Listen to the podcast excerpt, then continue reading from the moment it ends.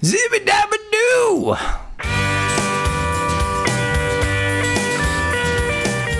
Howdy, you're listening to Come and Take It, a talk show about Texas by Texans, where three friends born and raised in the Lone Star State share our views on the history, culture, and just what it means to be Texan. I'm Mike Zolkowski. I'm Sean McIver. And I'm Scott Elfstrom. Willie Nelson is one of the all time great Texan musicians. I think we can all agree about that. But his struggles for success in Nashville before finding his sound are quite legendary and covered in an earlier podcast. This week we compare and contrast some of the songs that others made famous in Willie's early days. But first, what's your favorite live music in a bar experience in Texas? Um, well, I need to need to ask for a ruling. Does a dance hall count as a bar? Do they serve beer there? Yes. Then I'd say that counts as a bar. Okay. Well, one of, if not the favorite live music experience I've had in a bar in Texas was seeing Willie Nelson himself at the Texas Hall of Fame in Bryan, Texas. Um, it was just amazing, wonderful experience. Um, so I'm going to go with that. I could say all the Hagfish or Wiener shows that we went to down in Deep Ellum over the years, but I actually my favorite's going to be uh, going with my good buddy Mike Z to karaoke at the old Double Wide Bar in Exposition Park, uh, which is not far from Deep Ellum and uh, we went to karaoke. Uh, and we heard one night I heard this guy do this amazing Amazeballs version of Billy Joel's "Scene from Italian Restaurant," which I don't like Billy Joel, but this guy was phenomenal. It's great. Good place. Seems right. Well, hang on, fellas. Let me show this guitar right here. No, uh, no. Uh, my, I would say if you're going to count a dance dance hall, you know, I there was a cool thing that happened years and years ago. There was a reunion of, my dad's old band, and they played uh, in Kosciusko right down there, and a little little dance hall baller, and that was pretty awesome. I mean that that's that's pretty that was that was pretty cool to see all those old school guys. But I, have I've seen so many music um, musical acts in in small venues. It's tough to think about this. You asked a hard question this week, Sean. I'm just gonna say my dad because you know there you go, my dad. There you go. No, no answers wrong. No answers wrong, folks. In Texas, except, except, except for code four. Ooh. Yeah. I was going to ask, um, you know, or a terrible, terrible blues band that does nothing but bad Stevie Ray Vaughan knockoff stuff. yeah. Um, at the time, the student union at UTD did not sell alcohol, so yes. the uh, coffee house performance of Mike and Austin playing Man Down Under does not make the list. No. But that was a good performance. That was, that was fun. I, I, I, he, you know, he, he only had to leave the country, so he lives in Norway now, folks. Scandinavia now. Austin Bingham, if you're out there, we salute you. Come home to Texas, boy. Texas. Willie Nelson once told his friend Waylon Jennings, who'd been invited to record in Nashville, not to go because they will break your heart. His early years in Music City, the home of the Grand Ole Opry, were full of struggle and strife as he earned a reputation as a talented songwriter who just couldn't seem to connect to the Nashville audience despite live success in Texas and other touring markets. This week we'll take a look at a number of songs that Willie wrote which became famous for other people. Right, and this is before he really found his voice. Uh, when he left Nashville after his house burned down, took that as a sign and he left Nashville and he we've talked about this. He recorded Shotgun Willie and and uh, phases and stages and the redheaded stranger and really really found his voice. But this is early Willie, you know, when Willie had no beard and he had his hair was cut and he wore suits. Uh, and this was the time uh, when he was working in Nashville. So uh, the first one is going to be a song called Mr. Record Man. This is actually probably one of the first songs he ever sold. Uh, he wrote it in 1957, uh, 57, 58, somewhere around there, and he sold his song to a singer named. Uh, he tried to sell him to a guy named Larry Butler for uh, fifty dollars, but Butler wouldn't buy the re- the album, um, buy the song. He just paid him fifty dollars so he could pay rent and got him a job singing at the, at a club. Uh, so then he sold uh, to sold some other songs, and this was one of them. There was uh, something. First version is from Willie, uh, from his album "I Wrote the Songs." uh, and this was his first album. From trouble sleep and cry her name. Uh, so now we're going to hear another version, and this is from 1968 from a singer named Jeannie Seely. Uh, Jeannie Seely was a member of the Grand Ole Opry, Grammy Award winner for the song "Don't Touch Me." Uh, and she's in the Country Music Hall of Fame. She's a noted singer and songwriter from the, that era of country music. Well, you know, the, the crazy thing to me about this song, uh, in my version, I think of this, is he did an amazing live album in the 70s. And mm-hmm. on that, he, which was recorded, you know, we were just, we were just teeny tiny kids when we recorded that. And basically babies. He goes, you know, I wrote this song about 50 years ago, and then he goes, Mr. Record Man, and it kills me because I think he felt old in 1977. yeah, yeah, yeah. Well, and he actually recorded a re-recorded most to all of these songs later mm-hmm. when he had more control over his own sound. Uh, you can definitely tell there's this is the Nashville sound. Um, I think the Nashville songs to me sound he's a little out of he's not he's not connecting with with these bands. And the bands the the, the session musicians playing these songs were like fantastic musicians amazing musicians and they were very polished and and the production was very slick. Nashville was known for for that. But he he just doesn't sound as comfortable. But I think the other thing is that this his version has kind of a I don't know kind of a bounce to it um, well, I would say this. You that, know, you know, when you listen to his, and there's actually some really cool uh, early demos that have been released.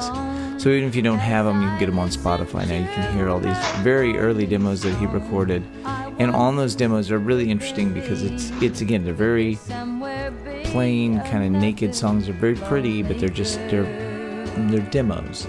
And his early recording of this just it has it has a lot of bounce. It has it does have that bounce and skip, but I like that version too. I like both versions. They're just mm-hmm. they're so different. And, right.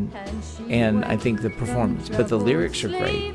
The song's wonderful. It doesn't, you know, that's the beauty of, of I think what you're going to hear in these songs is it doesn't really matter who does a version of these songs because you like them both. Right. And Jeannie, yeah. And Jeannie Seely was a polished songwriter her, and, and producer actually herself, but she was definitely in that Nashville mold. The uh, just a very smooth, beautiful voice, uh, you know, with the with the beat and with the rhythm. And, and Willie Willie had a never was really he, he, he was ahead of the beat on a lot of the songs. He was kind of all over the place in terms of where the beat was, uh, whereas you know Jeannie is is more that Nashville sound of very smooth sound. She she actually there's a version of this I think from Porter Wagoner's TV show where she's singing it, and it's really really pretty song. No, I mean it's it, it is very interesting to hear hear the contrast between them, but um, you can what I find interesting is being so familiar with um, the Willie Nelson that we know. Um, this early in his career, he hasn't quite gotten that signature sound to his voice that I that I've always known. So, um, yeah, that that was what was most interesting to me of, of, hearing these these early renditions of his songs. It's like you, yeah, you know, it's a good song, but there, there's something that's not quite uh, Willie about it. If that makes sense. Right. So the next song is going to be a song. Uh, it's actually one of Willie's most famous songs. It's called Family Bible. And to give you a little background on this song, Family Bible, he also wrote this in the early 50s and he tried to sell this to his friend Larry Butler, and Larry Butler refused and gave him a loan instead. But he ended up selling the, uh, the songs to another guy named Paul Buskirk, who was a guitar instructor. And uh, he sold the song to him for $50 and the cost of dinner which Willie didn't. Willie Nelson didn't have money to pay for his dinner. Uh, so Buskirk purchased the song, and Willie sold it outright. So he lost the rights to the song. Uh, Willie would later record this numerous times, and he'd have to pay to record this song. Hmm. Now the versions that we're gonna, and then so this song became a hit uh, for a singer named Claude Gray. He took this to number ten on the country charts, uh, and it was his biggest. It was Claude Gray's biggest hit. Uh, so Uh, this the version that we're going to hear from Willie Nelson is actually from a little later. It's from the wonderful, wonderful album uh, "Yesterday's Wine," which is actually my favorite Willie Nelson album, which was like one of his very last Nashville albums, and he actually was starting to sound a little more traditionally Willie. So let's listen to both versions. You know, Family Bible's one of those songs that uh, I don't know. It's a great tune. It's a it's so old school in in what it has to say, and it's definitely feels you know from modern recordings because there's so much live tape and, and video Willie. Modern it feels like one of those songs that just is a comfortable old chew for him and has something to say. Yeah, I it, and I think this version, I think his version has much more of that later Willie sound to it. Like I said, Yesterday's Wine is a fantastic album, and but it, it's it's got a more stripped down sound. It doesn't have quite that lush, uh, you know, Nashville orchestral sound that Claude Gray's does. I mean, Claude Gray, yeah, I'm sure he was a fine singer. I'm sure he had some hits, um, but at the same time, um, he didn't sound much different than most of the fellas that were you know, performing on the Opry at the time out of Nashville. So yeah, it was. It's. I think it's the strength of the song. Now the crazy thing is, if you look at the credits for yesterday's wine, Claude Gray and Paul Buskirk are credited as writing Family Bible, a song that Hmm. Willie Nelson wrote. Yeah, interesting. Hey man, you know, uh, I've said it before, I said it again. The federal statute for murder is, uh, you know, you fit that on a cocktail napkin, but uh, the copyright law in North America, that that's a whole library in and of itself. Yeah. Well, there you go. Yeah. No, I mean my my thoughts are, are along the same lines. That just the the Claude Gray version feels very, uh, you know, what I would almost call like over polished in some ways. But uh, you know, that's a different kind of sound, and maybe people like that better. I don't know. Yep. Okay, so the next song is actually a very famous song. It's called Nightlife. Uh, Willie wrote this song again in the late 1950s. He sold this song to Buskirk, and uh, so he lost all the songwriting rights to that song. Um, but it, he actually did record it on uh, some of his albums. But most famously, the singer, legendary country singer Ray Price, uh, actually bought the song and recorded it as the title track of his 1963 album Nightlife. Uh, it became a hit. It reached 28 on the Billboard Hot Countries uh, chart.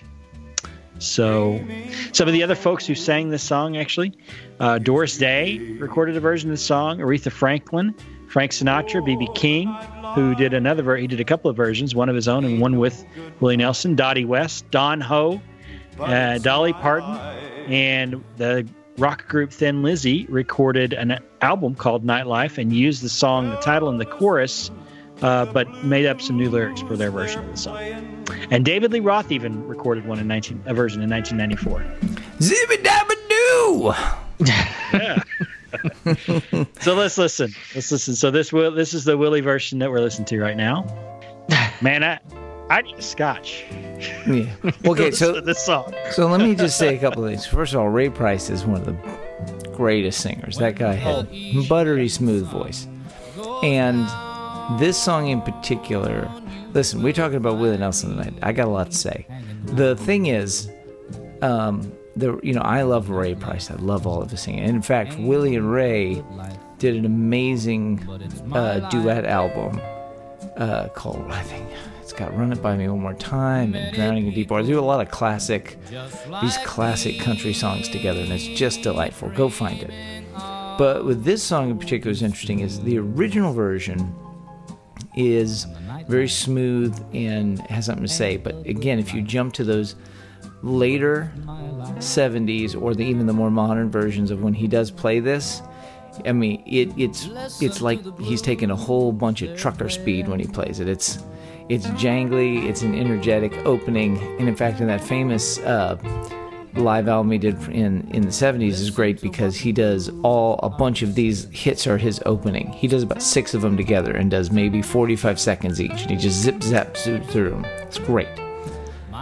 But Nightlife is, I mean, it's a great song. It's got point of view. It's well written. It anybody can do this song and make it amazing, but Willie does it in his own way. I mean, this song is. You know, Willie Willie said a friend of his once told him that there's only two songs ever written: the Star Spangled Banner and the Blues. Uh, and this song, this song is so bluesy, jazzy, and I think Ray Price's version is for such a legendary country singer. Ray Price's version, I think, is even more jazzy than Willie's is. I mean, Yeah, I was I was thinking the same thing. yeah, I mean, it, it settles into a groove, and it's just Ray Price's version is so smoky and and just you can just tell this is this is a bar, and there's a bottle of scotch and a glass and a highball glass, and that's it, and that's that's what's going on. Well, I will I will highlight that uh, for music geeks out there, country music geeks, on the Ray Price version, the steel's played by Buddy Emmons, who's just a living legend in, in pedal steel uh, moments. So that that performance is just out of sight. But again, both versions good. I can listen to the song twice. I can listen to the song three times, four times. We can just keep listening to it over and over. Yeah, and Ray, Ray Price's song is actually longer. It's it's a bit longer than Willie's is because I think it has more instrumental fills like the the steel the steel slide and things like that. Ray Price is never in a rush to get anywhere. No, no, no. That was that was great about him. Okay, so the next one is another early hit from Willie Nelson. Uh, this is a famous song. Uh, it was written in a little studio that he had uh, in Nashville, and it was a tiny little shed, shed basically. And he wrote it. And it's called "Hello Walls," and it's from the perspective of someone who's just frustrated with life. Uh, he took this song to Dottie's uh, bar, which is right next to the Grand Ole Opry, where all the singers and the songwriters sat and drank. And the, the other the other musicians were making fun of him. And Faron Young, who was a famed country singer, said, "I'll sing that song." Willie offered to sell it to him for five hundred dollars. Faron Young said, "No, I'll give you a loan. You get to keep the songwriter credit." Hello, Wendell. And so he recorded the song, and we're going to hear Faron Young's version of it. Willie's first, the, Willie's first royalty check was seventeen thousand dollars, which today is one hundred and forty-seven thousand dollars uh, in between 1960 and today. And it's said that Willie Nelson ran into the bar in the Tootsie's and found Faron and gave him a full-on kiss on the lips. Faron said, "That's the best kiss I ever got." Hello Walls. I mean, this is one of my favorite songs just from a lyrics point of view. This song is is this is the this is what I, I love about old classic country music is I'm gonna drink myself to a psychotic break and I'm gonna go straight over the edge, laughing the whole way down. Yep. And I'm going to write it down on paper. I was It might be the back of an envelope or a napkin for the grocery list, but I'm going to write it down. I'm gonna I'm gonna drink this bottle of scotch. I'm gonna put a couple of bricks in my pockets, and then I'm gonna go walk out into the lake. and chorus. I'm not sure what the chorus is yet. I'm still working on it. Hello, It's it's it's a good song, but I'm I'm not sure I would call it a happy song. Well, I see that you're still No, here. it's not. But I just love the idea that he, Faron Young gave him a royalty check. and It was seventeen thousand dollars for the very first royalty check.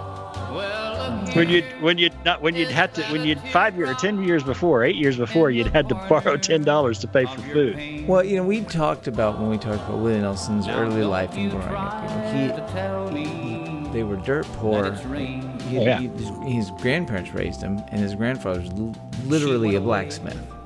I don't know anybody you know in the blacksmithing trade, so it was. You know, but it was they were very poor, and so and it, it kind of was a troublesome part of his life is that he he had so little money growing up that he never really had a lot of regard for money in, in his later life. So he he tended to get swindled or taken advantage of.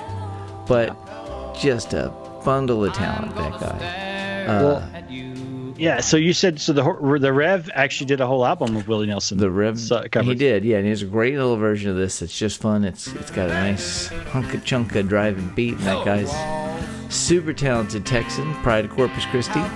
So uh, I, you know, just just Google all the versions of Hello Walls that you can find. There there have been so many different covers of this, and that's the thing is these are standards and classics. So you're, Yeah. you're you know, there's one Mona Lisa. That Mona Lisa is Hello Walls. It is a, it's a great sad country song. But you know, we're talking about these covers. It's interesting. Everybody, nobody wrote, and there were not writer, artist, producer people. Everybody had a job, and you did your job, and that's what you did. You didn't go outside the lines, and that was part of the Nashville system. Was we had talent, and we had, you know, performance talent, and and they didn't really cross over.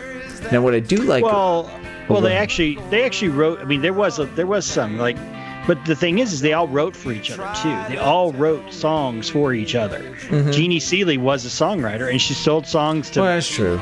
you know all these other people because you know Roy Acuff was famous for not being a writer, but he was famous for for being a curator of music, and that was you know he was a singer and a and a fiddle player, but he was a curator of music, and that was the big thing. I'm, I'm looking at one of the covers of, of Hello Walls was also Bing Crosby. And Bing Crosby recorded a whole album of country hits.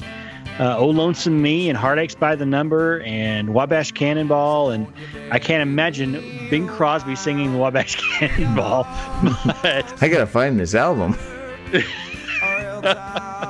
they just all they just all recorded each other's stuff. That was the thing. They were they were I just think it's really cool is that it seemed what an amazing kind of time this must have been. I also really like the fact that the album that you link to this is it's his first album is called Willie Nelson and then I wrote and then it had a list of the songs that are on the album and then I wrote this and this and this and this and this and you look at the, that list and go wow that's a great list yeah. That's his first album too, and and it was not a well good seller. I mean, it didn't sell very well. Okay, so the next album we've talked about this album before. Actually, it's made a couple of appearances on the show in the past. It's made an appearance on our favorite Christmas songs, and it's made an appearance on uh, an episode we did about another Texan. This is Pretty Paper, which Willie Nelson wrote. Uh, and it was on his first Christmas album and his last release of the 70s. Uh, but uh, he had also recorded it previously in 1964. Uh, but before Willie recorded it, a guy named Roy Orbison recorded it. And we, we know Roy, Pride of Wink, Texas, uh, who was in Nashville as a country singer by that point, as, as his rock career had ended. God, that voice. Just can't get over that voice. Yeah. Well, I think the thing is, Roy had his, you know, Roy had his sort of sound too, and and Yes. you hear the choral stuff, you hear the production, and to me, that's kind of the difference between this is, is, uh, you know, you can have a quality, you can find an amazing steak in a rundown side of, you know, those little barbecue joints you stop Yeah. off and roll the dice every time with Sean. You could find something amazing in there, but you could also go to a you know, fancy highfalutin place in Austin, Texas, and, and get a very, you know, get the same thing prepared in a much finer kitchen. And I think that's sort of the difference to me between these is just the the intentionality and the tone. For one, is very much of one is a very raw sound that that comes across with its own sort of integrity, and these very highly polished versions are good, but they don't, you know, it's uh, punk rock is maybe the best way to think of it. You know, the way we felt about Green Day back in the '90s. That's kind of what I'm feeling right now. Yeah.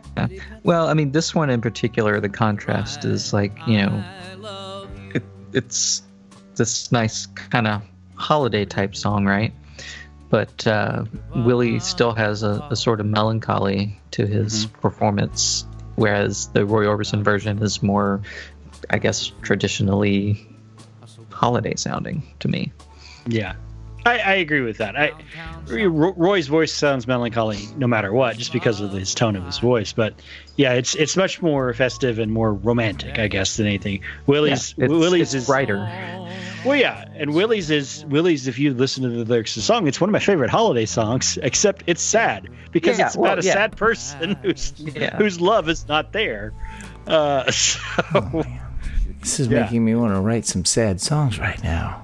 But uh, yeah, I, I agree. I think I, I actually do prefer Willie Nelson's arrangement. Uh, Roy has the voice. Uh, you know, Roy has just the different voice. So I love Roy Orbison's version, but I think Willie Nelson's arrangement is better. I think that's the big key, key is a lot of these the differences is really in arrangement more than anything else. Okay, well now we're going to move away from Christmas and we're going to go to a song Willie Nelson recorded in that famous and then I wrote. And if you know these lyrics, you know exactly Everybody knows this song. Right. So Willie Nelson was uh, drinking at Dottie's with the husband of famed, famed country singer Patsy Cline. Uh, and he's telling him about this song, and they were talking about this song. Uh, and her, hus- Patsy Cline's husband said, "Well, come on." And they went back to Willie's. Uh, they went back to Patsy Cline's house, rousted her out of bed at one in the morning, and in her kitchen, Willie got the guitar and played, sang this song for her, and she loved it. And so she called up her producer, uh, Owen Stanley, at RCA Records, and he brought the A team in, the session musicians, and they they were recording the song, and she kept singing it the way Willie had sung it in the kitchen. Willie's original version, that demo had had kind of a boom chicka sound to it, and she couldn't get past that. And the, the Owen did not like that. He didn't want to didn't want to hear it that way. So he sent her home in a couple of days. Told her to come back in a couple of days, and they were going to record the backing track. So they recorded this backing track, uh, and Patsy came back and heard the backing track one time through, then said, "I've got it." And they played the backing track, and she hit the he she nailed the song the first take. Uh, and of course, this is the most successful and famous jukebox song of all time. It's Patsy Cline's "Crazy," and this was Willie Nelson's probably biggest hit that he didn't have a hit on himself. Well, I mean, this is listen, this is iconic, iconic performances, and I I think this would be one where you go, hmm. I don't. know. Again, these are just I'm crazy. you were. I don't know what you're expecting from us to say as well. Crazy. You know, Patsy Cline can go suck an egg. Yeah. No, I mean, it, I think this is a perfect example of the same song performed extremely well by two different people, and they're both very, very good. The- It, it's there's no um, ranking which is better. They're just two amazing versions of the same song.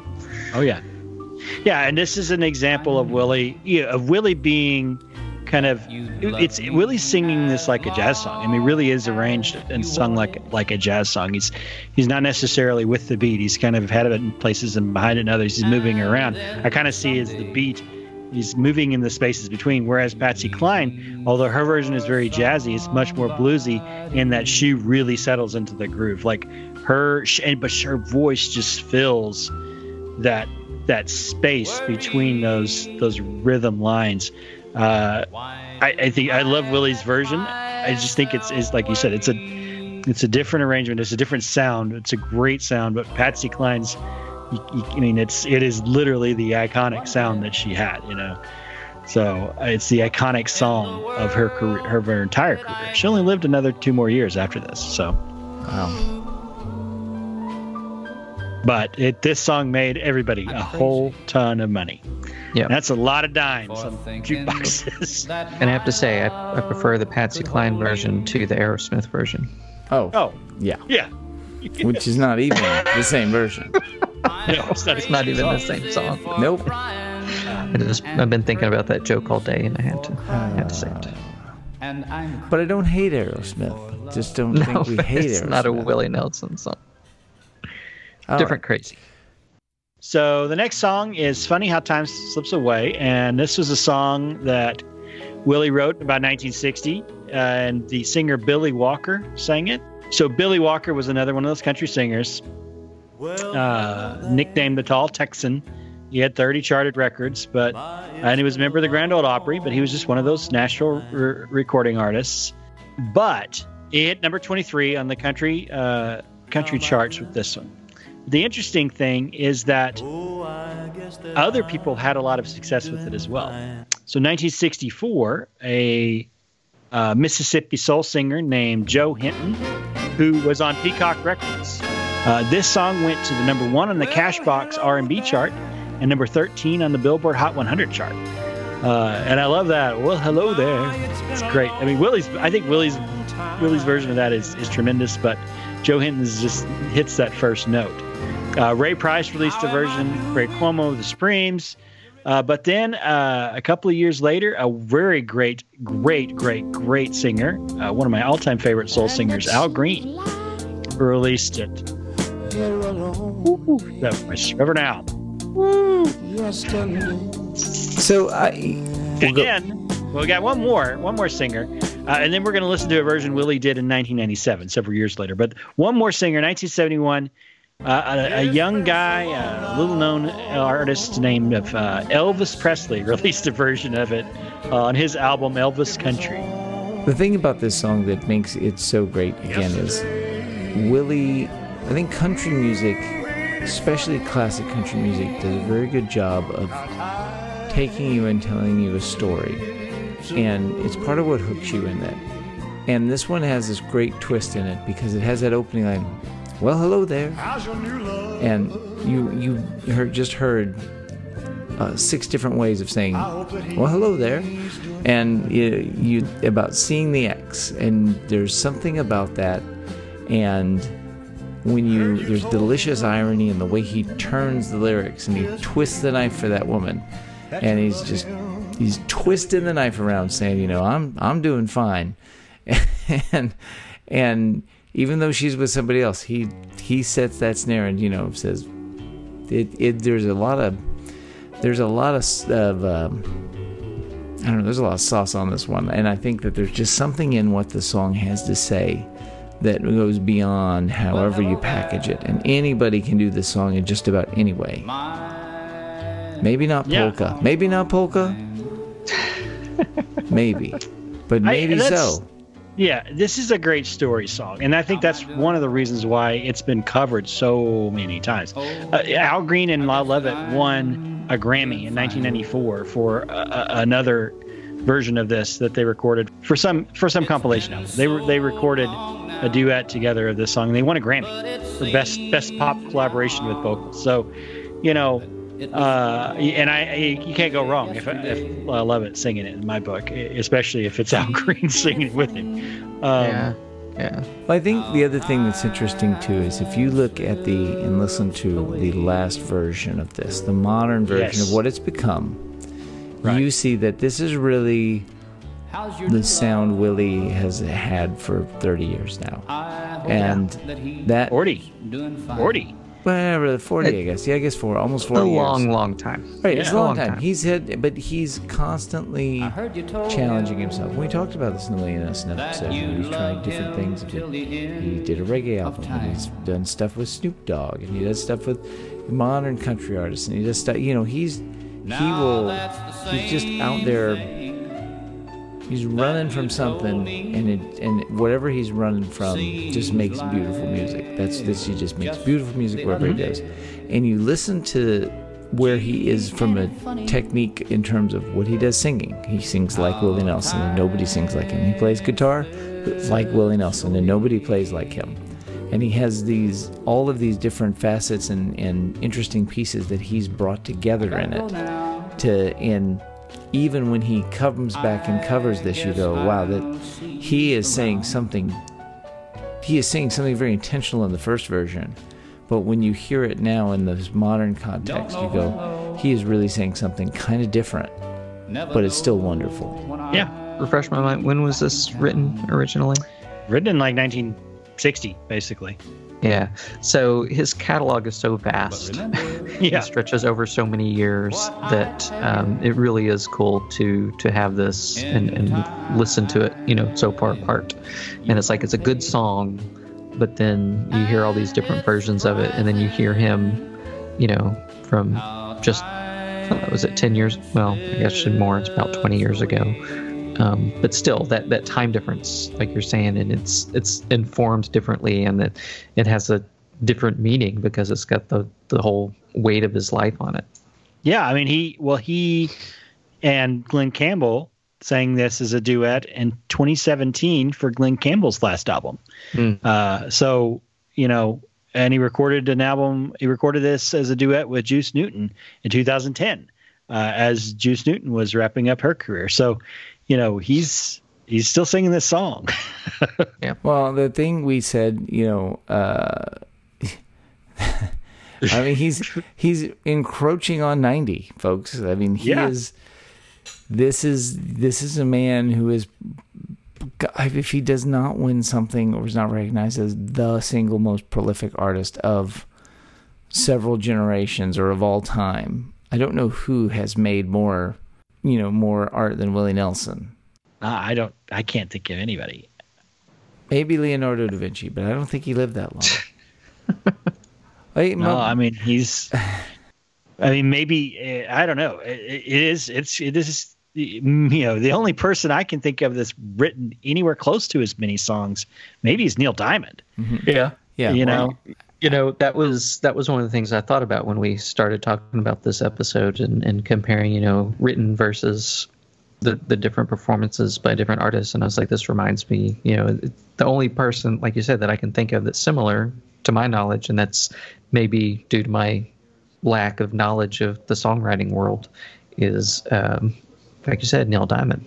Well, I I'll tell you the other thing that, that the funny how time slips away with that opening made me think of is um, there's a, a that modern they did that modern twist on the Spider Verse movie, and there's a whole thing where the kid's very cool uncle says you just got to put your hand on a girl's shoulder and say, "Hey." But it's Mahershala Ali saying it, so it sounds really cool. And then he tries it, and he just doesn't sound as cool as Mahershala Ali. And so uh, this occurred. It was like you know, you can try to say that, well, hello there, but you won't sing it the way that Willie does. Everybody does it different, and does it wonderful, but there's no one like Willie Nelson. yeah, but I don't know. I- Well, not as smooth as Al Green was. Al Green's is pretty great. All the, listen, I, I encourage all of you to listen to these songs. Go out and, and enjoy the playlist. Yeah. Yeah. Uh, so credit where credit is due. The, so this episode was inspired, uh, and some of these uh, some of these stories, anecdotes, were inspired by and provided by the Ken Burns documentary, Country Music, uh, which has been airing. Uh, I think ten, as we're recording tonight. I think it's the last night for the show. Maybe last night was, uh, but you can catch it on PBS streaming. It is one of the best documentaries I've ever seen. It goes in deep into the roots and history of country music, uh, and shows that country music is just American music. It's it's very little difference between country, jazz, and and uh, uh, the blues and rock and roll comes from all of those things together anyway. So, American music, roots of American music, uh, and Willie Nelson key, played such a key and important part in the evolution of American music. Well, I would just say uh, I've never heard of this Ken Burns guy, and he sounds like a history hack, but no, that's really awesome that uh, this inspired you, Sean, and uh, I'm glad we were able to share this with everyone. So uh, get a little more Willie Nelson in your life this week. Yeah. He's also got some happy songs though, folks, so you could look those ones up too. Pretty much get that whole Redheaded Stranger album. Yeah. Yeah. No, listen to it and listen to it in despair like we all do. yeah. that wraps things up for today. You can find notes and links from today's show at brainstable.com. We'd love to hear from you, so like and share us on Facebook, follow the show on Twitter at Texas Podcast, or go to brainstable.com and leave some feedback. You can find our show and many other great history podcasts at historypodcasters.com. And why not follow us individually too? I'm on Twitter at Mr. Java. I'm Max Sean with two ends. And I'm Scotticus. Now you know you love this show, you love Willie Nelson, you love Texas, so why are we even talking about this? Get out there and help us out. Tell your friends about what we're doing and go leave a review on iTunes because that really helps us to find listeners just like you. And if you'd like to support the show financially, please visit patreon.com slash Texas Podcast, where you too can become a Come and Take It Texas Ranger. We hope you'll join us next time, and remember that even if you aren't from Texas, Texas wants you anyway.